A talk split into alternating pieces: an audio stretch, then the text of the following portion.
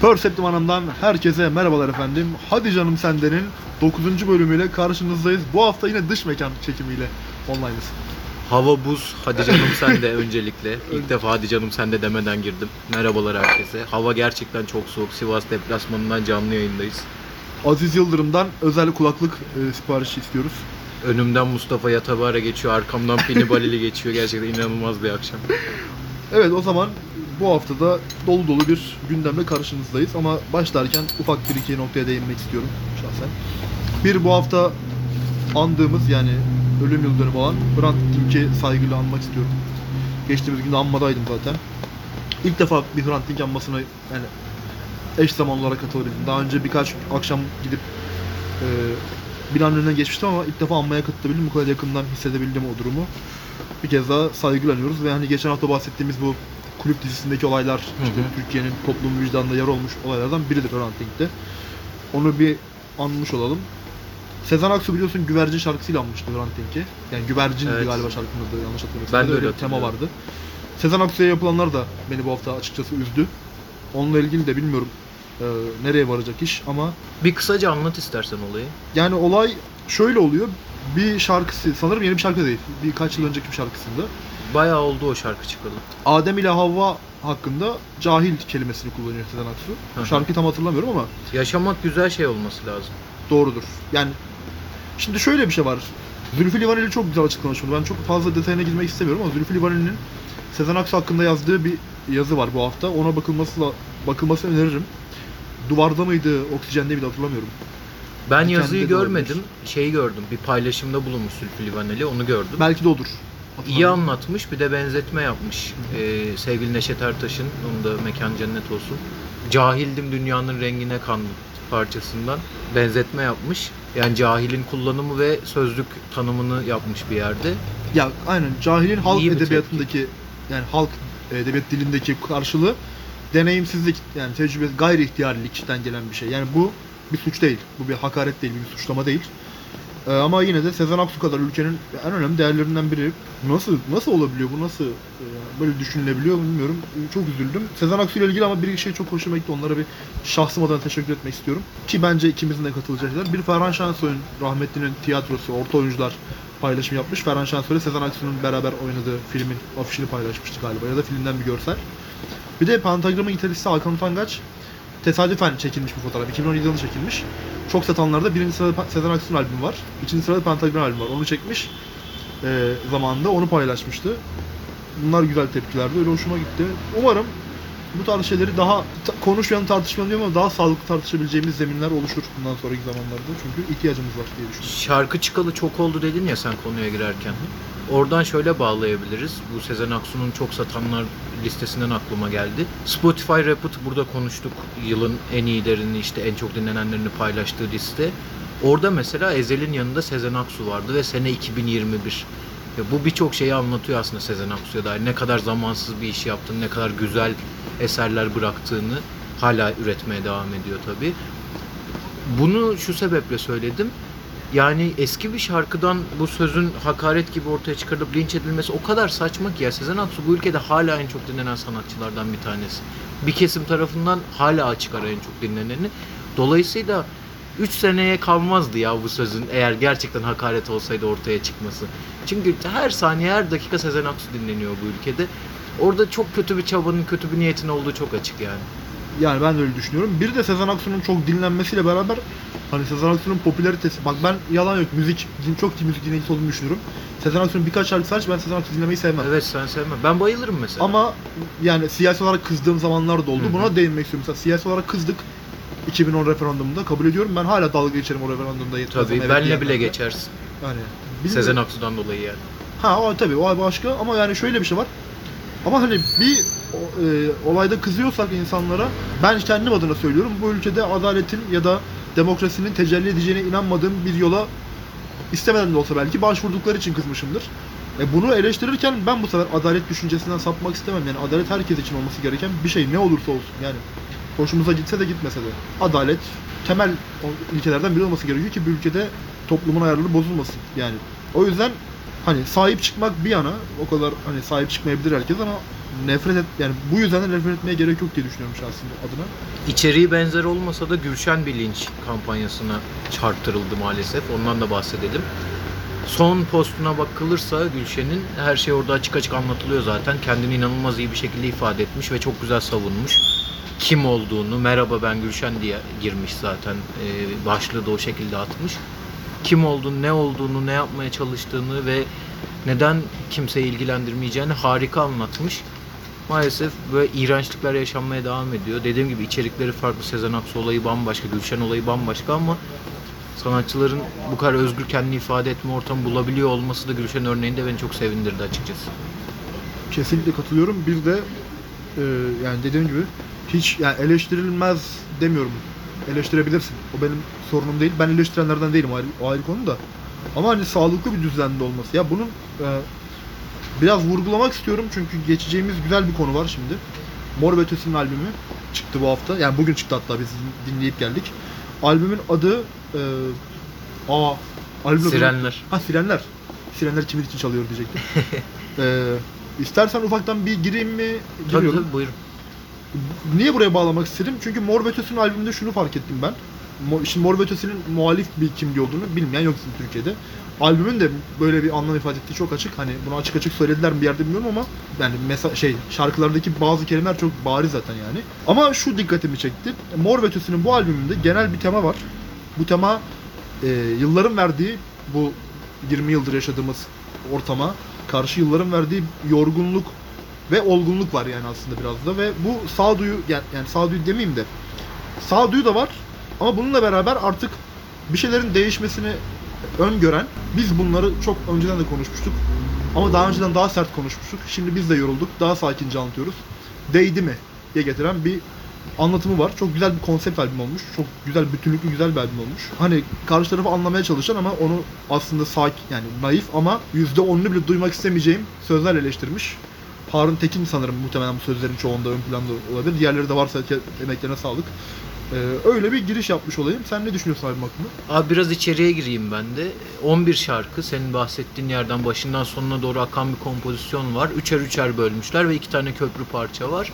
Ben en fazla ortasındaki kısmı sevdim. Ee, bunu tweet'te attım dün akşam ilk dinlediğimde dün gece.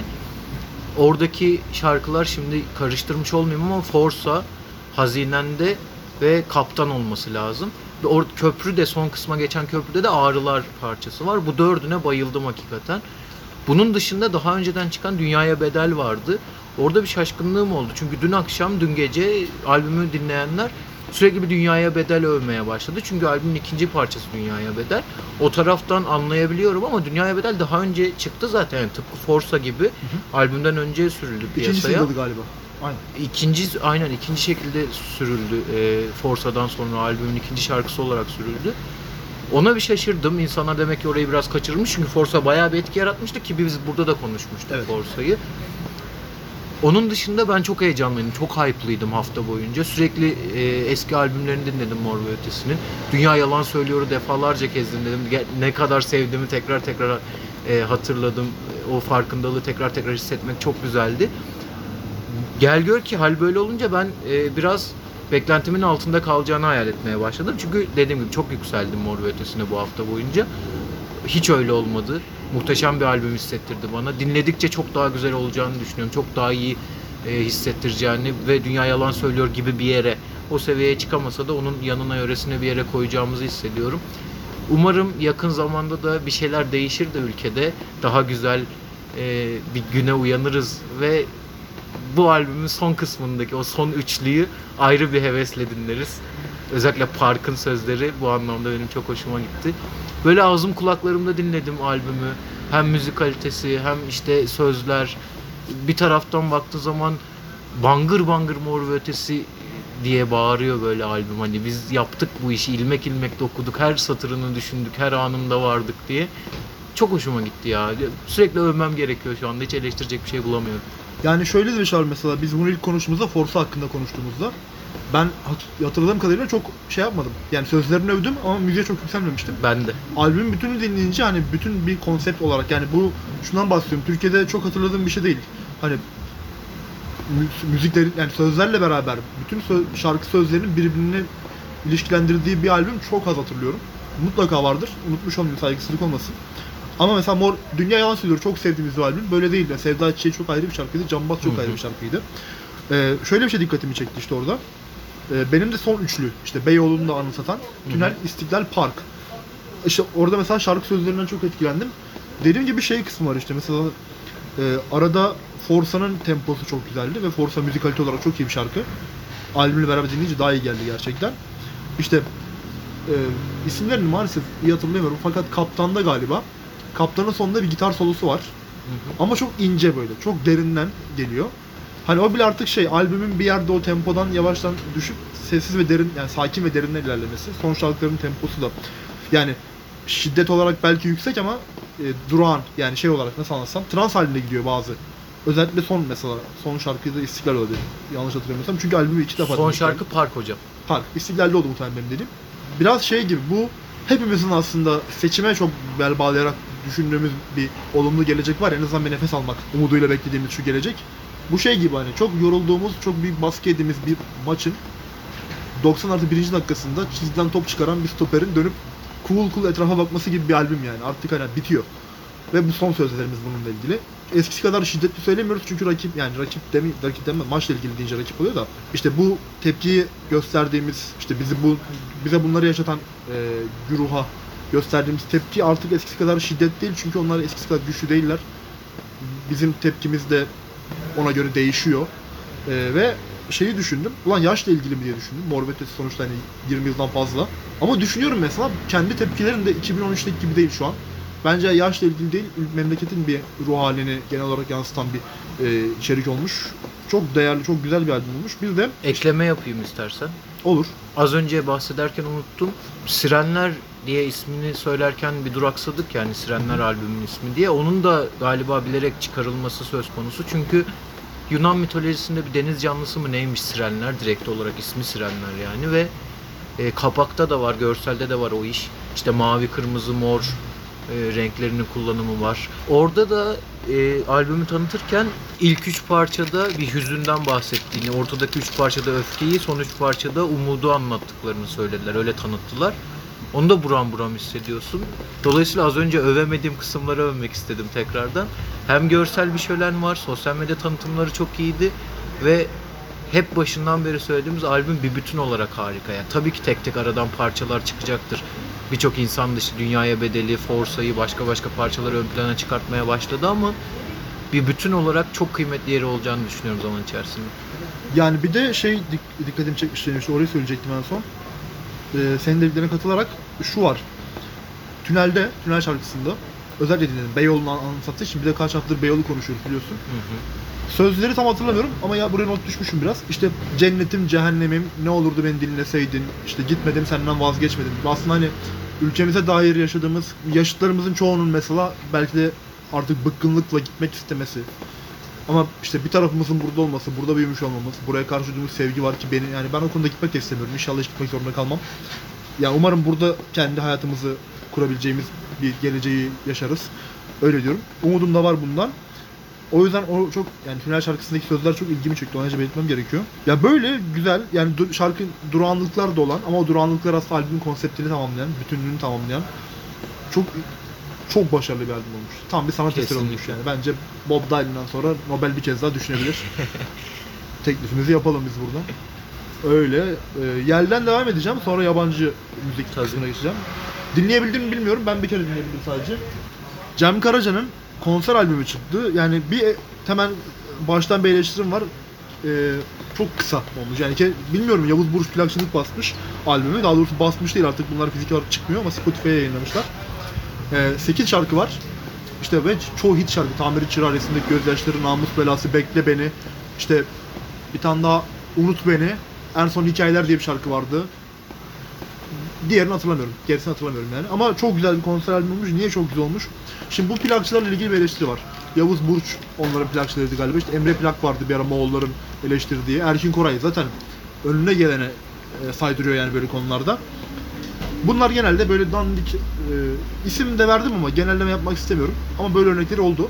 Cem Karaca'nın Erkin Koray'ın. E, işte kendi kafalarına göre bağlama solosu ekliyorlar. Kendi işte bir şeyler ekliyorlar. Albümleri yeniler, remaster adı altında abuk sabuk bir şekilde çıkarıyorlar falan.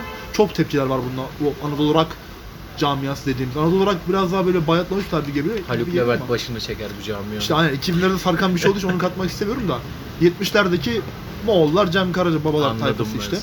Ama bu mesela çok güzel bir iş olmuş. Çünkü şöyle bir şey abi ben artık o şarkıları işte yok koleksiyon baskısı, yok best of, yok greatest hits falan filan gibi dinlemekten sıkıldığım için ya Cem Karaca konserde ne kadar aynı şarkıları söylüyor olursa bir, bir nameyi farklı yapınca ya da o gitarist bir soloyu farklı çalınca bambaşka bir duygu oluyor ki gerçekten böyle bir caz konseri havası var işte.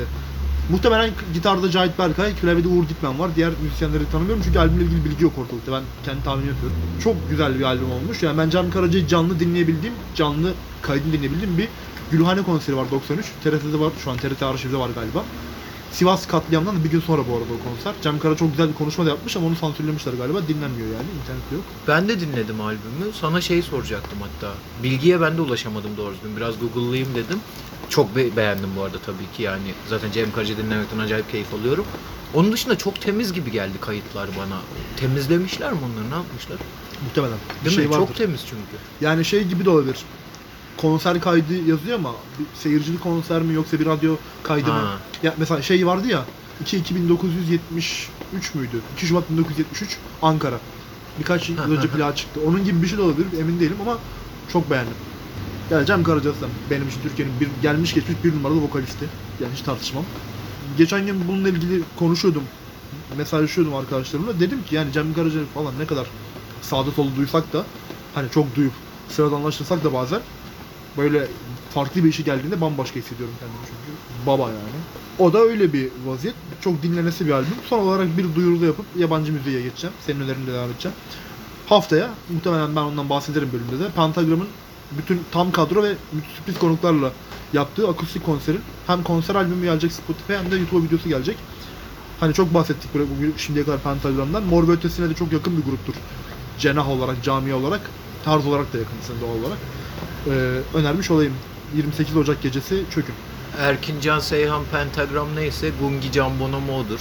Ben de bir serzenişimi dile getireyim. Taksim'de şu an konser var ve ben gidemiyorum. Taksim'de Teşekkürler. konser? Evet. Fitaş'ta galiba değil mi? Durak'ta galiba. İşte Fitaş'ın yerinde şimdi orası. Ha bilmiyorum. Hayır Fitaş'ı niye vurguluyorum? Cem Karaca zamanında orada konser vermiş. Ha. Allah rahmet eylesin. Okey.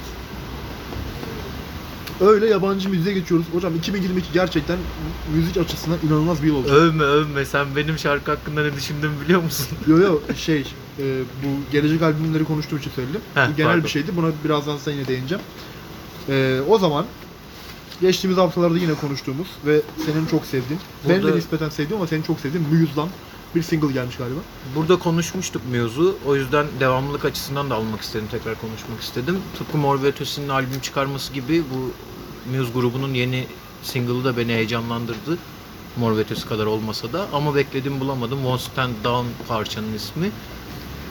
Muse parçası gibi durmuyor. Yani bilmesen, sesine aşina olmasan Muse grubu demezsin bunlar. Onun dışında herkesin söylediği bir e, yorum var, herkesin yaptığı bir yorum var. Kesinlikle katılıyorum, ben de öyle hissettim. Başından itibaren bir Imagine Dragons havası alınıyor parçadan. Sebepsiz. Ha kötü mü? Değil. Kesinlikle eğlenceli bir dinleme oluyor. Ama Muse'la çok eşleşmediği, özdeşleşmediği için tekrar tekrar bakacağımı zannetmiyorum. Sözleri güzel. Böyle bir hayal kırıklığından uyanışı, böyle bir ayağa kalkışı anlatıyor. Bir gaza get- getirici. Ama arka arkaya dinleyince de bende bir şey hissiyatı uyandırdı. İşte Migros'ta satılan kişisel gelişim kitabı gibi hani basmış motivasyonu, basmış motivasyonu gibi. Her şeye rağmen dediğim gibi kötü diyemem kesinlikle. Farklı da bir tecrübe ama çok övemeyeceğim maalesef. Muse severler dinlemesin, diğerleri bakabilir. Ben bakayım o zaman. Yani ben severim ama şey anlamda sevmem. Yani Muse, Muse'un karakteri hakkında bilgim yok çok bilmem. Bir hisler ya benim bir de son albümlerden bir şarkıydı. En son 2018'de Simulation 2018'de. Theory çıkardılar. Dark Side vardı orada belki odur. Oradan Pressure diye bir şarkı vardı. Pressure vardı Ben aynen. çok sevmiştim. evet. Pressure vardı. Ee, Simulation Theory'den sonra da bir beklenti vardı hala Muse'dan. Hala o var olan bir beklentiydi. İşte yeni albüm çıkmayacak mı, yeni şeyler dinlemek istiyoruz Muse'dan diye. O sebeple önemli Won't Stand Down single olarak ama o susuzluğu, o Muse açlığını kesinlikle dindirmedi. Umarım yakın zamanda yeni bir albüm, daha Muse'sal bir single çıkartırlar da keyifle dinleriz umarım. Umarım. ben de dinlemek isterim. Yani Muse'un çünkü dediğim gibi iki şarkısı biliyorum ama iki şarkısını çok seviyorum. Ama benim işte domuzluğumdur yani bu tabiri caizse. inatçılığımdır. Ön yargılıyım yani. Gözümün önündeki bir şeyi bazen aylarca dinlemem sonra pişman olurum falan gibi bir durum var. Şimdi yabancı müzik hakkında konuşurken yeni bir şey yok ama yeni olacak şeyler var. Onlardan bahsedeyim. Şimdi bilenler bilir Jethro Tull'ın bu sene İstanbul'da da gelecekler. The Zealot Gene diye bir şarkısı çıktı single olarak. Önümüzdeki hafta yine 28 gecesi. Ee, müzikte de böyle bir gelenek var. Yani ben sebebini hala bilmiyorum ama Cuma'ya bağlayan gece çıkar genelde. 28'inde dökülecekler yani Pentagram, Jethro Tull falan. Albüm gelecek. Jethro Tull'ı da İstanbul'da dinleyecek olanlar için e, güzel bir gaza gelme faktörü. Ben single'ı bir iki kere dinledim, beğendim. Ama detaylı konuşabilecek kadar irdelemedim. Albümü bekliyorum. Albümden sonra da detaylı konuşuruz da burada. Çok da değerli, çok da eski bir grup zaten. Bir de hocam The biraz Scorpions. daha sert tayfayı çok eğlendirecek bir haberim var. Scorpions'ın Rock Believer ve Peacemaker diye bir şarkı, şey, iki şarkıdan oluşan bir single yüklendi Spotify'a. Bu da yeni çıkanlar arasında ve onun da albümü gelecek. Sanırım o biraz daha ileri tarihlerde gelecek.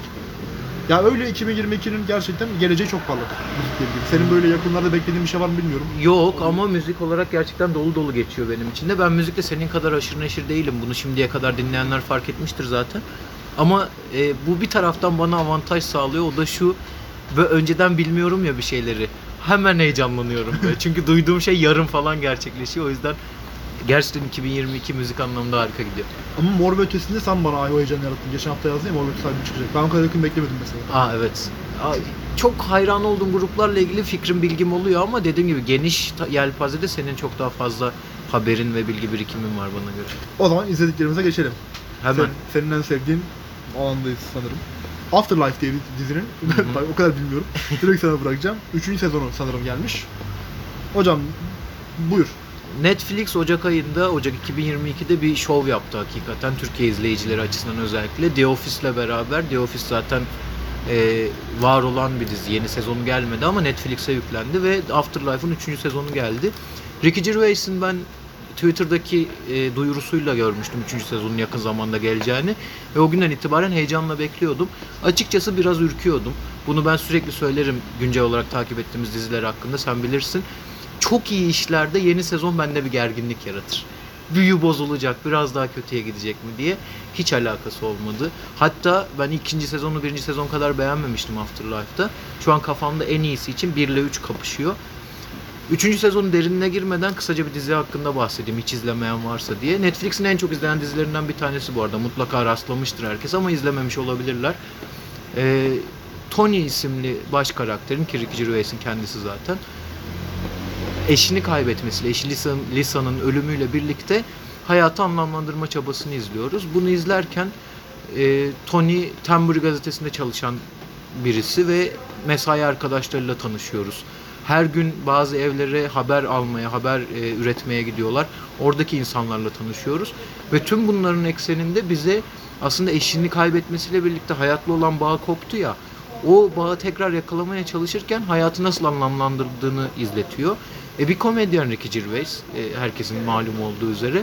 Dizinin bu acıklı tarafının, bu hüzünlü hikayesinin arasına sıkıştırdığı inanılmaz şakalar, muhteşem şakalar çok hoşuma gidiyor benim ve biraz Ricky Gervais'e aşina olmak lazım. Biraz İngiliz mizahını seviyor olmak lazım bunun için ama hakikaten tam kendisi. Yani bu şaka Ricky Gervais şakası diyorsun duyduğunda ve her şeye rağmen dediğim gibi o acının etrafında güldürmeyi başarıyor seni. Yine burada daha önce konuşmuştuk Cem Yılmaz'ın gösterisinden bahsederken yılbaşında e, Netflix'teki stand-up'lardan Humanity stand-up'ı var Ricky Gervais'in Netflix'te. Yine onu da tavsiye edeyim konusu gelmişken. Onun dışında e, dediğim gibi dizi 3 sezon boyunca kişi her şeyini kaybetse bile bu hayata nasıl tutunabilir, hayatta neyi bulabilir sorguluyor ve etrafındaki insanları mutlu etmeye bağlıyorlar sürekli. Her sezonda bu var, bu bir spoiler değil. Yine 3. sezonda da benzer çerçevede gelişiyor bütün olaylar. Bazı sahneler var, burası spoiler olur söylemeyeceğim ama gözüm doldu. Hakikaten ağlama noktasına geldim. Çok etkileyici bir dizi. Biraz kötü anındaysanız ya da depresyona biraz yakınsanız kesinlikle izlemeyin. 3 çok etkilendim 3. sezonda. Onun dışında ne söyleyebilirim diye bakıyorum. Ha müzik kullanımı. Burada sürekli müzik ve sinemayı ya da dizileri birlikte konuşuyoruz. Müzik kullanımı harika ya. Bir kere seçilen parçalar benim müzik zevkime çok hitap ettiği için güzel geliyor tabii ki ama yerleştirilme şekli de muhteşem. Yani aralarda hiç kulağa tırmalamayan, hakikaten dizinin keyfine keyif katan yerlerde ve E, seçimlerde işte Radiohead'ler, David Bowie'ler falan olduğu için inanılmaz keyif verdi. Tam böyle finali final gibi bitti. Ve bu arada şey için söylemiştim. Kulüp için mıç mıç bitti diye bu da mıç mıç bitti. Şimdi bunu eleştirmemiş olmayayım. Ama biraz şey bakıyorum, subjektif bakarak, e, ayrımcılık, pozitif ayrımcılık yaparak eleştirmeyeceğim. Dizi çok e, etkiledi beni çünkü. Tam final gibi bitti derken bir son gibi bitti yani artık bir sonraki sezon gelmeyecek gibi. Muhtemelen bilgisi düşmüştür ama ben bakmadım. Gelmeyecek gibi duruyor sonrası. Umarım Ricky Gervais yine bu tavrından, tarzından şaşmadan işte bu acıyı şeyle birleştirip, şakayla birleştirip bize sunmasını sürekli izlemeye devam ederiz. Bu kadar. Çok teşekkür ederim bu sular seller gibi Ne demek. analiz için. Yani dediğim gibi benim dizi kültürüm maalesef çok zayıf. Buraya hiç dizilerle ilgili e, karşılayacak kadar bile gelemiyorum. Çünkü çok takip edemiyorum ben. Yani 5 tane diziye birden başlıyorum aynı anda. Sonra hepsi dağılıyor falan böyle. O yüzden nostalji olsun diye eski şeyleri izliyorum. Mesela ş- güleceksiniz belki ama çocuklar duymasına bakmıştım var bu hafta. TGRT bölümleri. Çünkü gerçekten Selami müthiş bir karaktermiş. Onu bir kez hatırlamış olduk ama çok uzatmıyorum burayı. Ben de bu hafta hocam çok güzel... Bu arada ben sana bir şey için teşekkür edeceğim sinema konuşmaya başlamadan önce. Ee, bu Altyazı dergisinin sinema ve gazetecilik temalı sayısı çıktığından beri sonra Arzum'un da önermesiyle beraber ben de şu The French Dispatch filmi içinde yaraydı izleyemiyordum falan. Senin sayende ben bu filmi buldum. Teşekkür ederim. Önümüzdeki hafta bununla ilgili geliyorum. Hatta hem onunla hem de The Grand Budapest Hotel'le. İkisini birden izleyip geleceğim. Ben teşekkür ederim ve Sanderson sağ olsun. Wes Anderson sağ olsun. Bunu da burada söylüyorum ki artık haftaya bahane bulmayayım. Bunu konuşalım diye. Haftaya bölüm yok. Ben Kanka izleyemedim ya. Vallahi çok yoğundum falan. Ben bu hafta Türk sinemasının en büyük iki usta yani ustalarından ikisinin e, başrollerinde olduğu aşağı yukarı aynı dönemde çekilmiş iki filmi aynı gün içinde izledim. Ve iki film arasında çok ciddi benzerlikler sezdim. Muhtemelen dönemin ruhuyla alakalı. Onlardan biraz bahsedeceğim. Size söylemişimdir, belki programda da konuşmuşuzdur. Ben Çıplak Vatandaşı deli bir Şener Şen hayran olmama rağmen hiç izlememiştim. İlk defa izledim. Akşamda ailecek şey izledik. Abuk sabuk bir vatandaş. Şey pardon. Abuk sabuk bir film. Vatandaş Şener Şen değil özür dilerim. İki Çıplak filmin Vatandaş. mixi oldu. İki filmi karıştırdım şu anda evet. Yani şey onların yönetmenleri de muhtemelen Başar Gönen falan gibi oluyor. Çok kötü espri ya. Sahne arkası. perişan haldeyiz şu an. Şimdi hocam Çıplak Vatandaş doğal olarak Özal sonrası Türkiye'sini anlattığı için bol bol enflasyon söz konusu. İşte herkes de bir köşeyi dönme arzusunun içinde masum kalmaya çalışan memur zihniyetli ki memur bir vatandaşı anlatıyor. Şener Şen başrolünde. Aslında Namuslu filmindeki karakterine çok benziyor Şener Şen'e. Bununla ilgili bir babanın mücadelesini anlatıyor. Bir aile babasının bu enflasyon ortamına karşı direnişiyle ilgili mücadelesini anlatan bir film. Ki çok tanıdık gelecek izlerken çünkü bugünlerde yaşıyoruz. Her gittiğimizde etiket değişmiş oluyor marketlerde. Ee, Başar Sabuncu'nun yazıp yönettiği bir film. Ee, ve Türk sinemasında gerçekten kült olur. Neden kült olur? Çünkü direkt başrol çok değerli olduğu için oradan konuşacağım. Şener Şen gerçekten hani hep diyoruz ya böyle dünyada başka bir ülkede olsa belki de kraldı. Hani bununla bağlantısı var mı bilmiyorum ama Şener Şen hani böyle çok mu uçuk bir örnek olacak bilmiyorum ama Charlie Chaplin'in böyle karikatür tiplemeleri vardır ya kendince. Şener Şen'in repliğinin olmadığı sadece mimikleriyle oyunculuk yaptığı sahnelerde o, o tip bir oyunculuk var. Çok hoşuma gitti. Bir de Şener Şen işte çıplak vatandaş mottosuyla kullanılan bir insan. Ticari olarak medya tarafından kullanılan bir insan. Bir meta haline dönüştürülüyor. Ve bundan zaman zaman memnun kalsa da çoğunlukla şikayetçi oluyor ve şikayetçi olarak bitiyor film. Şener Şen'in bundan memnun olmayan haliyle bitiyor. Spoiler. Sanki dün çıkmış gibi film. Değil mi? Vallahi sinemada gideceklerdi özür dilerim. Neyse. Ee, bir Şener Şen'in dört büyük takımda formasını, atkısını giydiği bir sahne var. Bunu e, not düşüyorum çünkü bir sonraki filmde de çok benzer bir şey var. İki gün aynı günde izlediğim için çok dikkatimi çekti. Şerif Gören'in filmi. Kemal Sunal başrolünde. Kemal Sunal burada bir köylü karakter olarak başlıyor filme. Yani köylü köyde yaşlanmış bir adam neredeyse yani 50 yaşlarında bir adam oynuyor. Bir köyde yaşayan insana göre çok bilge, çok açık görüş yani. Mesela kızı işte ahırda sevdiği adamla işte sevişiyor falan. Kızının bunu yap yani kızının böyle bir yerden geldiğini anlıyor, böyle bir olaydan geldiğini anlıyor ve seni gidi seni der gibi bakış atıyor ona çaktırmadan. Yani onu bile görüp tolerans gösterebilen bir babayı oynuyor köy yerinde. Sonra şehre geliyor, şehirde bir janti havaya bürünüyor. Ama şehirde de bu sefer o içindeki şey yani kendi karakterinde olan merhamet duygusu orada onunla beraber geliyor, devam ediyor yani. İçinde de o duygular birikiyor. Yani şehirdeki o şatafatın yine çünkü medya tarafından meta olarak kullanılan bir role bürünüyor. Ama ona rağmen köydeki karakterinden ödün vermiyor bir anlamda işte merhamet olarak, insanlara yardım duygusu olarak falan. İki film arasında çok benzer yönler var bu açıdan.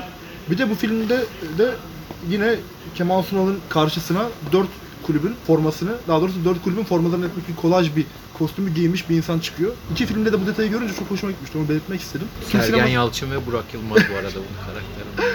Türk sinemasının hani şey dönemleri derler, buhran dönemleri derler ama bir yandan da çok kült filmlerin çıktığı dönemler. Ben her hafta bunlardan herhalde biraz örnek vermeye başladım bu ara. Hoşuma gidiyor bu durum.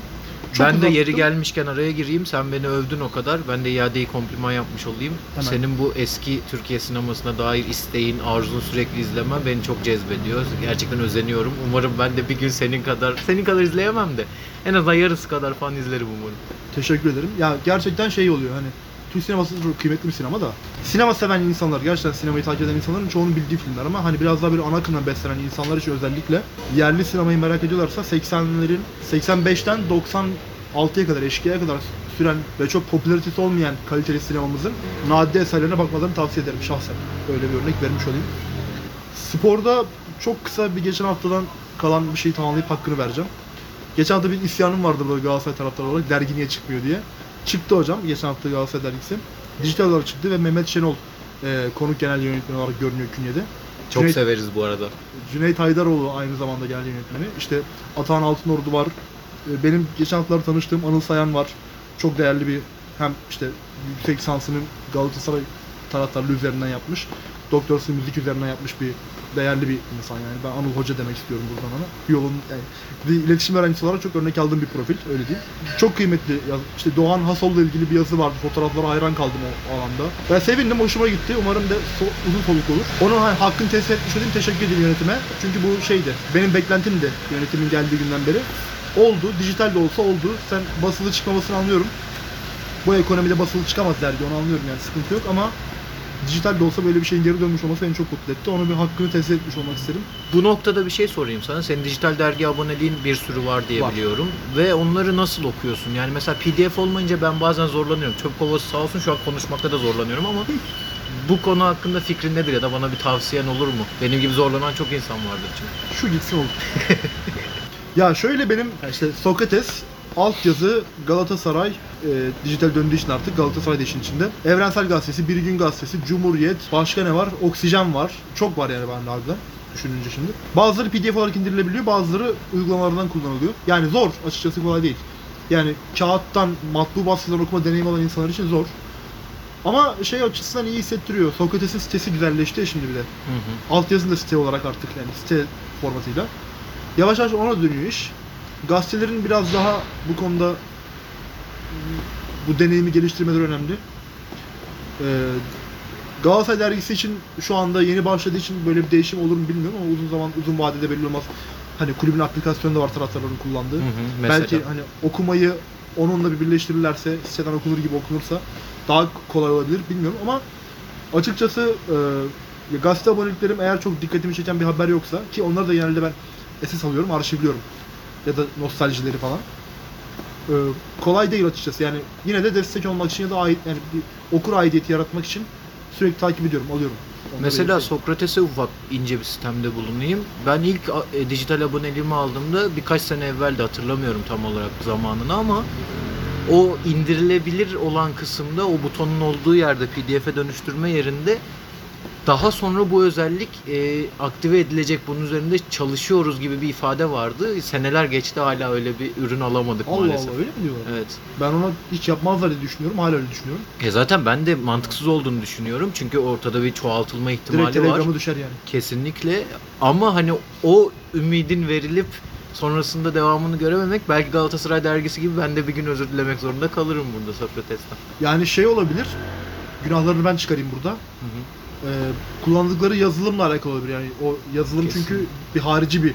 Mesela şu anda Kalemeo galiba sitenin adı. Yabancı bir site.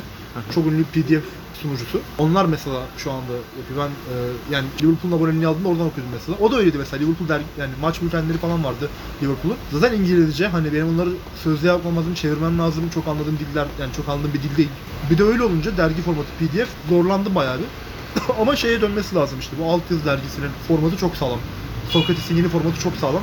Buna dönerse bence daha verimli olacak gibi görünüyor. İşte Atletik gibi ya da New York Times gibi Hı hı. şu anki. Ben de ümitliyim ya. Ee, bültenler konusunda da bir ufak ekleme yapayım. Hakikaten yabancı futbol takımlarının ben de Arsenal'ın maç bültenlerini okuyorum zaman zaman. Bu e, uygulamaları inanılmaz, çok iyi. Umarım Türkiye'de de bir gün gerçekleşir. Hem dijital anlamda hem basılı anlamda. Basılı biraz zor. Statta falan dağıtılması. Galatasaray bir dönem yapıyordu. 2000'lerde yapıyorlar. Umarım bir gün buralarda da tekrar görürüz. Hatta daha iyilerini görürüz. Çünkü hakikaten maça dair insanın heyecanını, lige dair, sezona dair heyecanını çok yükselten şeyler. Ufak bir panorama görüyorsun. Önündeki maçla ilgili bir şeyler okuyorsun falan çok hoşuma gidiyor. Ya işte ekonomiyle de ilgili. Ben geçen örnek verdim size oturuyorduk beraber. Liverpool Chelsea maçında VIP çekiliş yani çekilişten VIP tribüne girmiştim ben Sony sayesinde, Sony PlayStation sayesinde sağ olsunlar. Orada mesela maçın bülteni dağıtılıyordu gelenlere, misafirlere. Dışarıya yani davetli olmayıp da onu parayla satın almak isteyenler için üzerinde fiyat yazıyor ve o zamanki kurla 70 liraydı. Wow. Yani bu Türkiye'de döndürülebilecek bir şey mi şu an bilmiyorum.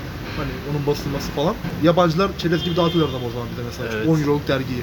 Şu anda 10 euro korkunç bir rakam ya. Hani örnek verecek olsun. Ya o kadar olmaz bizde tabii bir derginin fiyatı da yani örnek veriyorum. Ama ekonomi düzelirse neden olmasın ama yani dediğim gibi Premier Lig örneğini ver. Arsenal örnek verdim mesela. Bizim Premier Lig web sitesine bakıyorsun. Bizim federasyonun web sitesine bakıyorsun. Çok fırın, çok ekmek meselesi var yani. Çok ötedeler maalesef. Öyle sporla ilgili senin yine kült benim hiç anlamadığım bir konu var.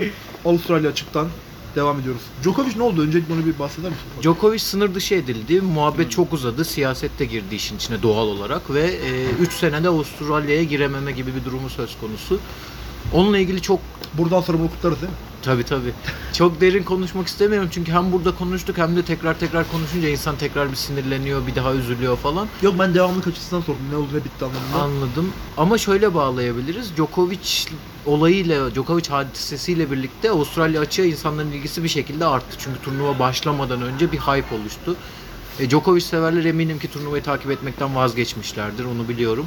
Ama onun dışında e, yeni sezonun yeni yılın ilk turnuvası. Avustralya'yı özlemişiz. Bu işte şu anda buz gibi bir yerde oturuyoruz. Bu karda, kışta, soğukta Melbourne'ın güneşini en azından bazı maçlarda görebilmek bir insanın içini ısıtıyor yalandan da olsa. Onun dışında tenis izlemeyi çok özlemişim. Çünkü ben ATP turları, e, WTA'yı falan çok sıkı takip etmiyorum. Grand Slam'leri daha sıkı takip ediyorum. En son Amerika açığı izlemiştik. Amerika açık finalinde de Djokovic kaybettiği için, Daniil Medvedev kazandığı için çok mutluydum. Buraya gelirken de oradan bağlayayım. Erkekler tarafında Daniil Medvedev çok büyük favorilerden bir tanesi. Djokovic'i yendi dediğim gibi Amerika açık finalinde. Burada da çok enteresan bir maç oynadı ikinci turda Kyrgios'la. Kyrgios çok çılgın bir tenisçi. Ben bizim e, pop kültüründe vardır. Çılgın Sedat bilirsin. Enteresan bir adam. Ona çok benzetiyorum. Hakikaten hareketleri falan çok fazla benziyor. Şok şok şok. Tipine, davranışlarına falan da uyan bir tenis tarzı var. Medvedev Kyrgios maçı inanılmaz bir maç olmuş. Bir file önünde geçirdikleri bir ralli var. Orada Kyrgios sayıyı alıyor. Medvedev'in servisini kırıyor ve salonun etrafını turlamaya başlıyor böyle enteresan bir şekilde. Halbuki maçı kaybediyor ve kaybedeceği de hala yüksek ihtimal. Öyle e, enteresan bir maç izledik. Daniil Medvedev tabii tekrar söyleyeyim şampiyonun çok büyük adaylarından bir tanesi. Onunla ilgili bir olgunlaşma gördüm. Hem o maçta gördüm hem de genel olarak hal tavrında seziliyor. Çünkü o da biraz daha çizgi dışında, biraz daha haşarı bir tenisçiydi. Yaşın getirdiği e, durum var. Onun dışında da e, Grand Slam kazanması, ilk Grand Slam'ini kazandıktan sonra biraz daha tutunmaya çabalıyor belli ki. Çok hoşuma gitti. Oturaklı bir e, tenisçi haline gelmiş ve o büyük üçlüye göz kırpıyor artık. Gerçi büyük üçlü kalmadı. Çünkü Roger Federer bu turnuvada da yok sakatlığı sebebiyle. Geldi 40 yaşına. Rafa Nadal yıllar sonra, yıllar demeyeyim turnuvalar sonra tekrar bir Grand Slam'de ve onu izlemek de gerçekten yeniden kortta görmek de harika tabii ki. Nadal fanı değilim ama çok sevdiğim tenisçilerden bir tanesi. Bir iki maçından da özet görüntüleri izledim. Hırsı, azmi inanılmaz bir seviyede. Oyunu da çok güçlü hala. Belki uzayan maçlarda ve turnuvanın geri kalan kısmında sıkıntı yaşayabilir. Çünkü tam olarak fizik kondisyonu ne seviyede onu bilmiyorum. Ama kesinlikle o da çok büyük favori ve eğer Djokovic'in şu durumundayken Rafa Nadal bir tane daha Grand Slam eklerse GOAT tartışmaları özellikle karakterlerin de işin içine sokunca tekrar alevlenecektir ki bu beni çok sevindirir. O yüzden bir taraftan da Nadal'ı destekliyorum. Ee, zor, çok zor. Ufukta bir Sasha Zverev eşleşmesi görünüyor çeyrek finalde. Olursa zaten yarın ya da yarından sonra oynanır. Zverev'i geçmesi çok zor açıkçası Nadal'ın. Dediğim gibi %100 Nadal rahat geçebilir ama şu anki Nadal hakkında emin olamıyorum. Sasha Zverev de diğer favorilerden bir tanesi konusu gelmişken onu da söylemiş olalım. Kadınlar tarafında abi benim sıkı desteklediğim Naomi Osa- Osaka vardı. Siz bilirsiniz bunu. Muhabbetini geçirmişimdir. Osaka için 2021 çok zor geçti. Mental anlamda çok zor geçti. Ciddi sıkıntılar yaşadı ve hatta medyada da sürekli konuşuldu. 2021'in en büyük spor olaylarından biri haline geldi bir anda. Çünkü Simone Biles'la birlikte o kadın sporcuların ya da genel olarak bireysel sporcuların yaşadığı e, mental problemler 2021'e en az İtalya kadar damga vurdu bir yandan uluslararası anlamda. Oradan döndü o da. Yani Rafa Nadal gibi değil, fiziksel bir sakatlık değil belki ama o da mental problemlerinden dönmüş oldu. Ben destekliyordum. Osaka'yı çok seviyorum. Üçüncü turda eğlenmiş bugün. izleyemedim maçı. Ama şunu izledim. İlk maçından sonraki basın toplantısını izledim Osaka'nın. E, şeyini mental durumunu merak edip yüz ifadesi ne ya da ne anlatıyor röportajlarını. Çünkü çok samimi röportaj veren birisi. Onu görmek için izledim.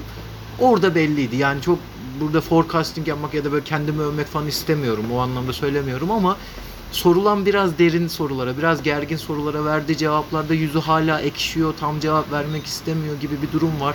İlk maçını izlemiştim. Orada da gergin tavırları hala devam ediyor. Biraz maç içinde düştüğünde hemen yüzüne yansıyor. Bunları aşması lazım. Osaka hakikaten süper yıldız projeksiyonu gösteren, süper yıldız havasına sahip bir tenisçi. Zaten en çok yarayı da oradan aldı. Direkt olarak Serena Williams'la bağdaştırıldı. O ağır geldi, onu anlayabiliyorum. Herkes anlayabiliyor ama bir şekilde aşarsa çok yetenekli bir tenisçi. Onu eleyen Anisimova var bugün eleyen. O da e, başka bir yetenekli tenisçi. Amerikalı. Ondan bir sürpriz bekliyorum. Çünkü kadınlar tenisinde sürekli sürpriz e, seyrediyoruz. Bu Serena Williams döneminin bitmesiyle birlikte. E, o da Ash Barty ile eşleşti bir sonraki turda son 16'da. Ash Barty de evinde olması sebebiyle yani turnuvanın Avustralya'da yapılması sebebiyle en büyük favori ve e, dünya bir numarası uzun zamandır. Onu geçmesi zor e, ama mümkün değil, şey imkansız değil kesinlikle. O yüzden geçerse bir Emma Raducanu hikayesi daha izleyebiliriz. Raducanu'ya da ufak parantez açıp bitireyim. O da son Amerika açık şampiyonu. Çok büyük sürprizdi. Finale çıkması bile çok büyük sürprizdi. Elemelerden gelip Grand Slam kazanan ilk tenisçi oldu. Çok da küçük yaşta. Onun Osaka gibi mental problemleri yok. Ama bu durumu kaldıramayacağı çok belliydi. Çünkü maç tecrübesi çok az bir isim Emma Raducanu. Ona rağmen yine buraya geldi ve ilk maçını sanıyorum iyi geçirmiş ama arkasından hemen elenmiş.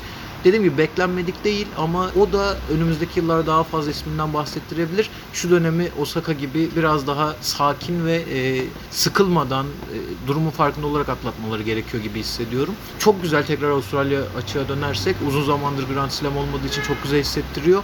Kadınlar da her türlü sürprize ve hikayeye açık. Erkekler tarafında da dediğim gibi özellikle Rafa Nadal'ın ya da Daniil Medvedev'in bir finaliyle e, yine harika bir kapanış yapacak gibi duruyor. Esas civcivli kısım bu hafta başlıyor zaten. İlk turları geride bıraktık. Artık çeyrek finaller, finaller izleyeceğiz. Umarım çok çok güzel bir sonla e, veda ederiz Avustralya'ya. Ne zaman bitiyor turnuva? Yani final ne zaman? Ya 5. gündeyiz. Kaldı 9 gün. O zaman iki bölüm sonra muhtemelen finalden sonra sana geleceği için Hülya Avşar'ı konuk alırız. Kesinlikle. Onunla siz konuşursunuz. Ben de yok çünkü yani. Bir simit çayımızı alırız önümüze. Hülya Avşar'la tenis konuşuruz. Yani umarım güzel olur. Yani şey dikkatimi çekiyor. Dün akşam Arsenal Liverpool maçını izlerken fark ettim. Sporla ilgili soyut bir konu. Abi yani 2000 ya yayınlarla da ilgili yayın bulma şansımızla da ilgili bir değişiklik ama çok fazla spor organizasyonuna maruz maruz bile kalıyoruz hatta artık yani takip etmeyi bırak. Zorla tenis anlatıyorsun Yani- diyorsun bana. yani ş- ş- yok onunla ilgili değil yani, yani sosyal medyada ona girip takipçi kitlemiz takip ettiğimiz insanlar var ya mesela kafam çok başka bir yerde işte giriyorum teniste şu olmuş, Premier Lig'de şu olmuş her gün maç var, her gün turnuva var, her hafta başka bir şey çıkıyor. Covid de sıkıştırdı ya. Dünya Kupası'nın sonuna kadar en azından böyle gidecek gibi görünüyor ki o lanet Dünya Kupası nasıl olacak bilmiyorum bakacağız. Umarım yani sevenler özelinde bu futbol dışı sporlar da özellikle keyifli sonuçlar verir. Özellikle benim Türkiye'de artık çok fazla şeye umudum kalmadı. Bir Galatasaray erkek basketbol takımı var. Bir de Efes'in Euroleague macerası var işte. Fenerbahçe de tabii yani bizim ülkemizde takım Efes'e karşı sempatim de var.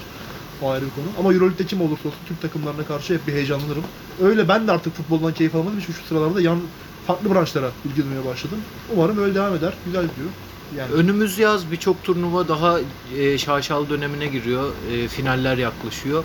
O sebeple çok daha fazla burada konuşacağımız şey olur. En azından uluslararası anlamda olur. İşte NBA finalleri olur. Mesela geçen şeyi Şampiyonlar izledim. Ligi olur. e, Vakıfbank Eczacı, maçı, Eczacıbaşı maçını Ha, izledim. sende voleybol var. Abi yani şey hiç anlamazdım, hiç ilgilenmezdim. Bu yaz nasıl bir etki olmuştu üzerimizde hem olimpiyatlar hem Avrupa şampiyonaları. Ee, gerçekten çok şey olmuşuz yani. Gerçekten laf olmasın diye, yani laf olsun diye değil, gerçekten ilgi duymaya başlamışız. Laf olmasın değil diye diyecektim başta. Ee, yani keyifli bir şey bu durum bizim için. Umarım futbolda da daha keyif alırız. Öyle güzel günler diliyorum herkese şahsen. 9. bölümde sonuna geliyoruz. 9. Biraz dış ses kötüydü yine kusura bakmasınlar özür dileriz. Dinleyen herkese teşekkür ederiz. esprimi kapatabilir miyim? Tabii ki. Doğru söyleyen 9 bölümden kovarlar. Kapat.